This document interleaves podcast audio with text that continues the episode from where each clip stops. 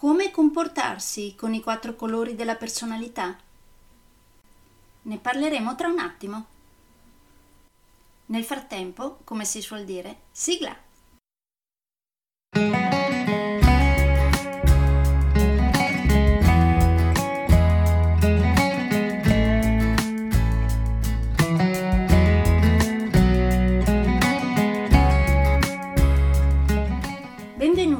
Podcast Coach 3C, che molto semplicemente sta per consapevolezza, cambiamento e crescita, cioè i tre step basilari per il miglioramento.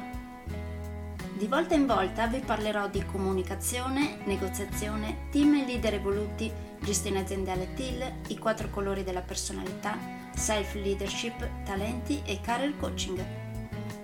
Saranno podcast brevi, in modo che possano essere davvero ascoltati anche dalle persone più impegnate. Io sono Stefania Tratto, vivo a Verona e sono Business Team e Career Coach, specializzata nel coaching neurosemantico, una tipologia di coaching che scava molto in profondità. Consulente certificata del metodo di analisi comportamentale 4Colors, utilissimo quotidianamente per ognuno, è in fase di accreditamento come coach ICF presso l'International Coaching Federation, tendendo sempre con molta passione al miglioramento continuo, all'eccellenza e alla professionalità. Sono davvero felice di avervi tra i miei ascoltatori.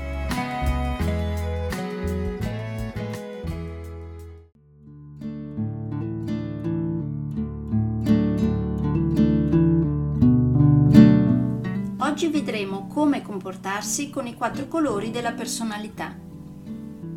C'è un colore che se lo abbiamo davanti è importante dare dettagli per far vedere conoscenza, puntualità e struttura.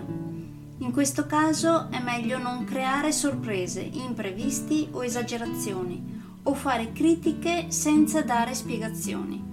Meglio un abbraccio formale con un occhio alla privacy cortese e convenzionale. Attenzione a non cambiare argomento, non fate pressioni e non approfittatevi di questo colore, magari con bugie, oppure omettendo informazioni.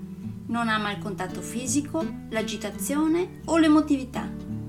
C'è poi un colore che se lo si ha davanti è importante dimostrare che ci sta a cuore la pace e l'armonia. Tende a mettere se stesso all'ultimo posto, ama la stabilità non ama invece i conflitti, gli avidi, gli egoisti, i prepotenti, gli arroganti. Ama la tranquillità e la routine. Quindi attenzione alle sue reazioni pressoché passive. Un altro colore va coinvolto se si vuole che faccia qualcosa, perché non rispetta gli impegni nemmeno con se stesso. Non ama le formalità e la burocrazia e non ama essere escluso parla di tanti argomenti tutti insieme. Non ama che qualcuno si appropri delle sue idee. Se lo hai davanti, non essere aggressivo, dai spiegazioni alle tue critiche.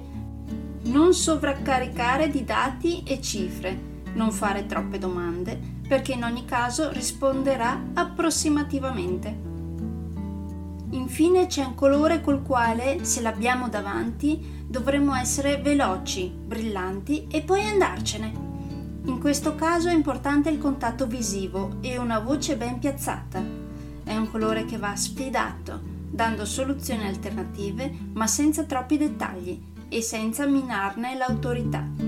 In questo caso lasciamo stare sentimenti, emozioni e conversazioni personali e cerchiamo di essere positivi. Secondo voi, quali colori appartengono alle varie descrizioni che vi ho appena fatto? Se parteciperete a uno dei miei corsi sui quattro colori della personalità, lo scoprirete. E magari cercheremo di capire chi avete attorno a voi, di quale colore è e quindi come dovreste comportarvi.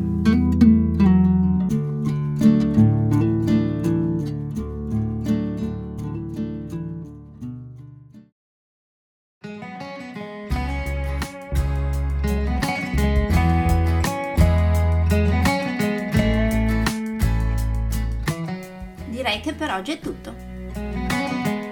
Se volete avere più informazioni su ciò di cui vi ho appena parlato, andate sul mio sito www.stefaniatratto.com. dove oltre a tutte le informazioni sui miei corsi e sui miei libri troverete anche i miei recapiti per contattarmi per organizzare corsi in aziende, scuole oppure per gruppi di privati, per effettuare test personalizzati for colors o per sessioni di coaching per aziende o per privati, di persona oppure online. Spero di avere il grandissimo piacere di conoscervi. A presto!